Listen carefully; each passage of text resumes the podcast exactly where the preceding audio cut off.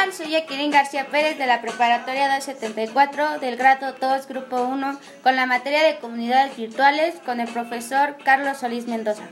Ok, pues mi podcast tiene por el tema ¿cómo ha sido mi experiencia en este ciclo escolar con mis clases en línea? Bien, pues comenzaré redactando el momento en el que dejé de ir a la preparatoria por causa del COVID diecinueve.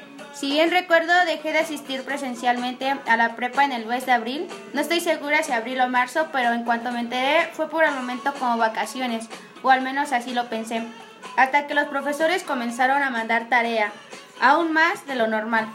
En este ciclo he aprendido muchas cosas, como usar la aplicación de Classroom, cosa que no sabía que existía. También he aprendido que la tecnología en la vida humana es indispensable.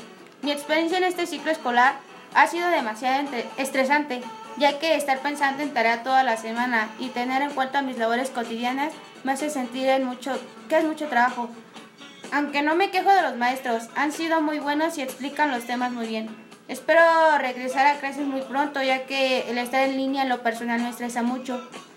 Y bueno, eh, igual opino que el regresar a clases tal vez ahorita no sea conveniente, pero a lo que han hablado en información las noticias en el Estado de México, ya vamos a regresar y por, por mi opinión yo digo que está bien, pero con las medidas necesarias que se necesitan.